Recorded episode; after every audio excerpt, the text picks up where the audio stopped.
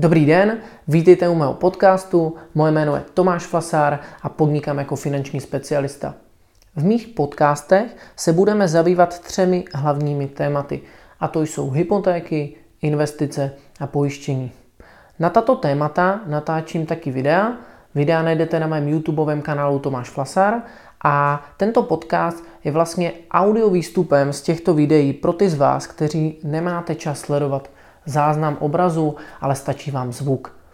Pokud by vás zajímaly nějaké bližší informace o mně, najdete je na mých webových stránkách tomašvasar.cz a já už vás samozřejmě teďka nebudu dále zdržovat. Pokud uh, se vám můj podcast bude líbit nebo k tomu máte jakoukoliv poznámku, budu rád za jakoukoliv reakci, abych to mohl příště pozvednout na vyšší úroveň. Užijte si teda dnešní podcast a mějte se zatím hezky. Naschledanou.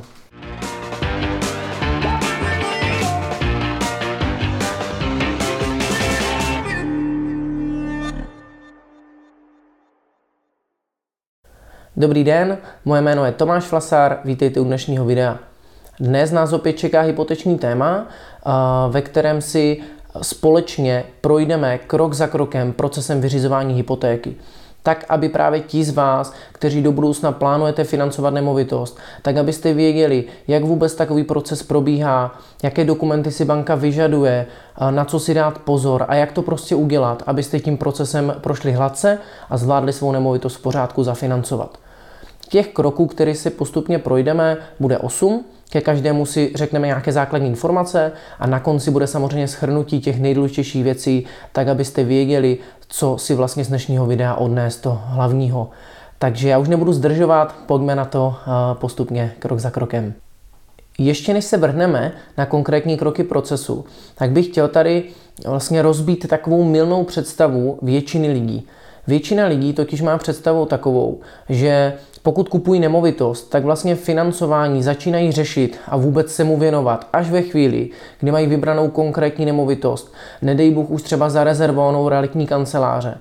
U výstavby zase třeba lidi to berou tak, že jakmile mají projektovou dokumentaci, už čekají na stavební povolení, nebo spíše až to stavební povolení mají, takže teprve začínají řešit financování. To samozřejmě není úplně ta, eh, ten ideální proces. Je dobré, než se vrhnu do těchto kroků, kde se někde vlastně zavážu eh, nějakou zálohou třeba při té rezervaci, nebo zaplatím nějakému projektantovi, tak samozřejmě si zjistit základní informace, jestli vůbec jsem schopný to nějak zafinancovat. A to bude právě ten první krok. Krokem číslo jedna je tedy zjistit si své možnosti. V ideálním případě naštívit eh, banku, úplně v tom nejideálnějším případě naštívit nějakého specialistu a zjistit si samozřejmě, zda na danou nemovitost nebo na eh, danou výstavbu rodinného domu vůbec dosahují vlastně z nějakých základních legisek. Uh, za mě doporučuji vyhledat někoho, kdo spolupracuje ideálně se všemi bankami nebo, nebo minimálně s většinou, protože to, že půjdu do jedné banky, kde mi třeba řeknou, že to nejde, neznamená, že to nepůjde jinde. Každá banka má jinou metodiku, jinak počítá příjmy klientů. Prostě je dobré si to zjistit všude a nemusím vlastně po jednom ne eh, si říct, tak to nepůjde už nikdy. Eh, je dobré si tady uvědomit, co vůbec potřebujete zjistit. To znamená, banka dneska zkoumá takové tři základní věci u hypotéky. První věc je zástava.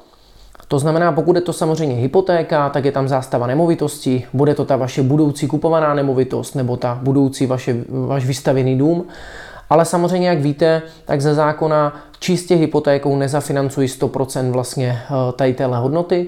To znamená, budu tam řešit, kolik mám svých vlastních zdrojů, zda těch 10 či 20%, nebo zda vlastní zdroje musím nahradit třeba jinou zástavou, jinou nemovitostí a tak dále. Jakmile si zjistím u toho specialisty tohle, že tu zástavu mám nějak vyřešenou, tak řeším druhou věc a to je účel. To znamená, zda to, co chci zafinancovat, je vůbec financovatelné z hypotéky. Účel hypotéky těch může být spoustu, může to být právě ta koupě, výstavba, rekonstrukce, vypořádání majetkové a tak dále. To znamená dobré si ověřit, zda to, co chci, je možné financovat. A třetí věc je bonita. To znamená nechat si prověřit, zda ze svými příjmy svými současnými závazky či výdaji jsem schopen vlastně dosáhnout na tu požadovanou výši. Jakmile tohle vím, tak potom teprve samozřejmě vím, jakou nemovitost mám hledat, vím, jak mám správně vlastně nastavit tu projektovou dokumentaci, protože vůbec vím, jaký dům jsem schopen postavit vlastně z toho finančního hlediska. To znamená, toto je krok číslo jedna, který určitě by měl udělat každý z vás. A ten krok samozřejmě je, může být čistě fakt orientační o tom, že si prostě s tím člověkem popovídáte, tak abyste věděli do budoucna, kde hledat, jak to udělat. A ten samozřejmě další krok může následovat klidně za půl roku, za rok. Nemusí to být hned. Druhým krokem je ověření úvěrových registrů a příjmu. Toto je vlastně eh, první nějaký závazný krok, eh, který by měl nastat buď potom, kdy já jsem konkrétně našel nemovitost, nebo samozřejmě těsně předtím, než vím, že opravdu už eh, se do toho vrhám naplno, chodím na prohlídky každý den a tak dál, protože už opravdu dokládám nějaké formuláře do banky, už je to závaznější. Existují produkty, kdy jste schopni si schválit hypotéku a podepsat pouze na ty příjmy.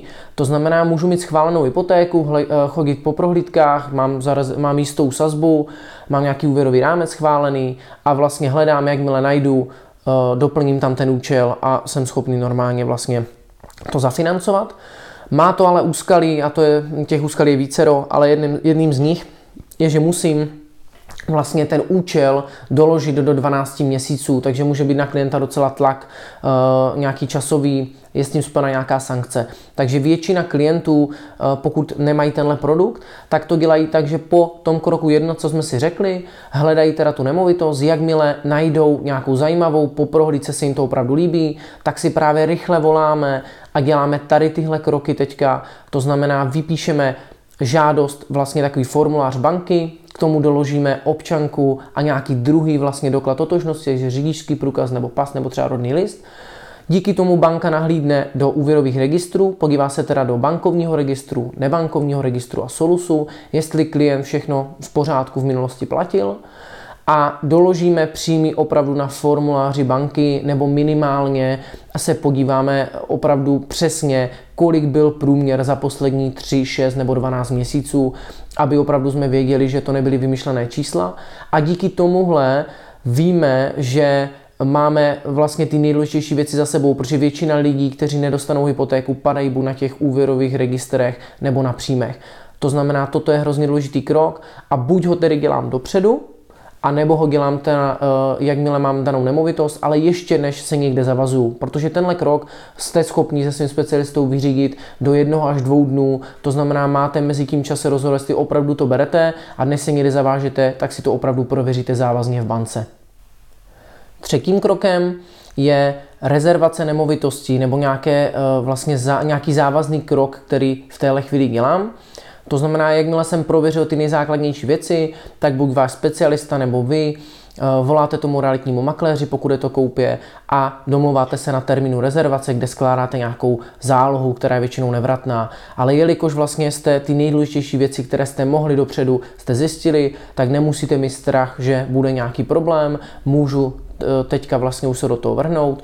U té výstavby samozřejmě můžu třeba už uh, začít někde řešit tu projektovou dokumentaci, prostě dělat ty závazné kroky teprve teď. Ve čtvrtém kroku uh, řeším odhad nemovitosti. Uh, odhad nemovitosti vlastně je potřeba samozřejmě dělat vždycky, pokud je tam ta zástava nemovitosti.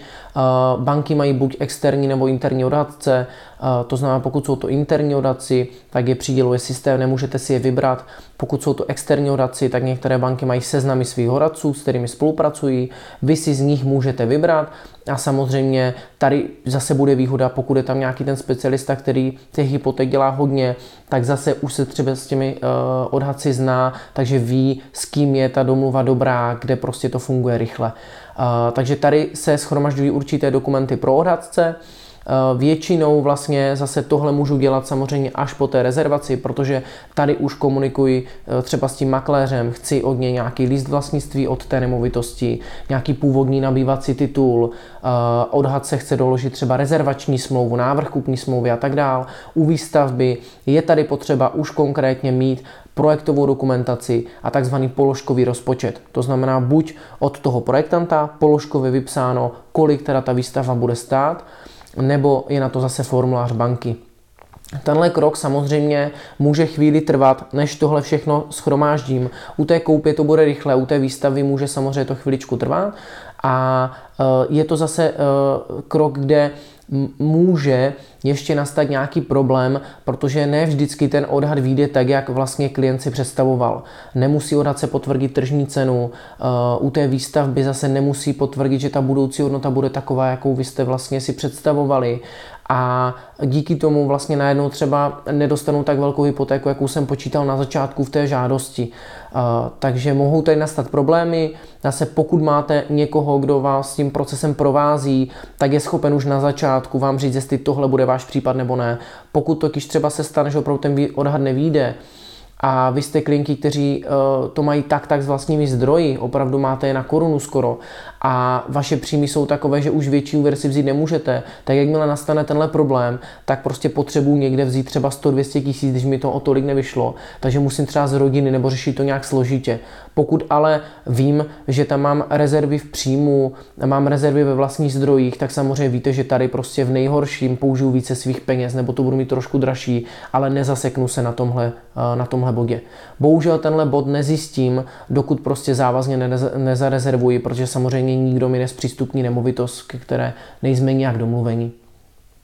Pátým krokem je kompletace a schvalování hypotéky. Tedy jak mám hotový odhad, tak už vím finální čísla, vím, eh, jestli mi to vyšlo tak, jak jsem chtěl, takže vím, kolik bude hypotéka, všechny věci.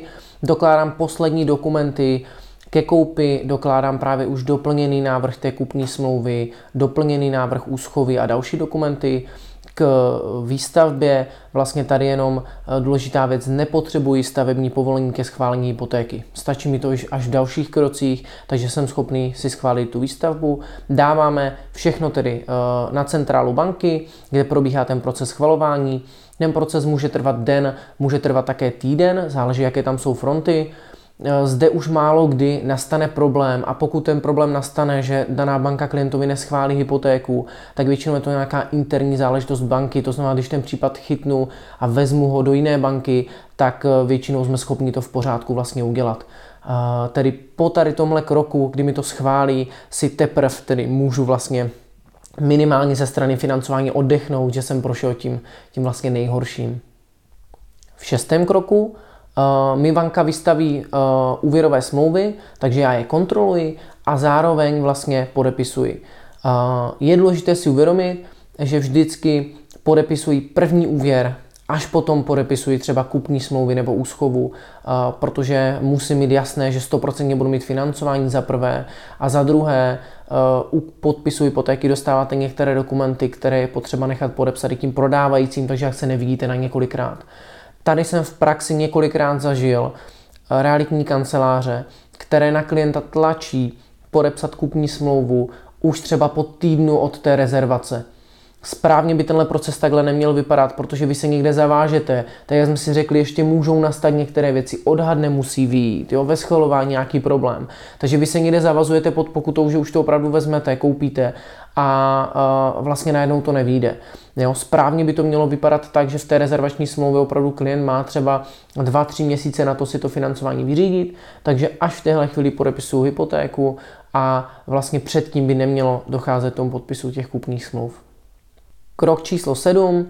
Zde už tedy, pokud eh, se jedná teda o tu koupi, tak zde podepisuju kupní smlouvy a třeba tu advokátní úschovu. To znamená, teprve teď vlastně eh, dělám tady tyhle kroky. Eh, pokud se samozřejmě jedná o nějakou výstavbu nebo jiný účel, tak vlastně tady tohle už zase neřeším, protože pro mě to vlastně skončilo ten proces financování v té chvíli, kdy jsem si vyřídil hypotéku.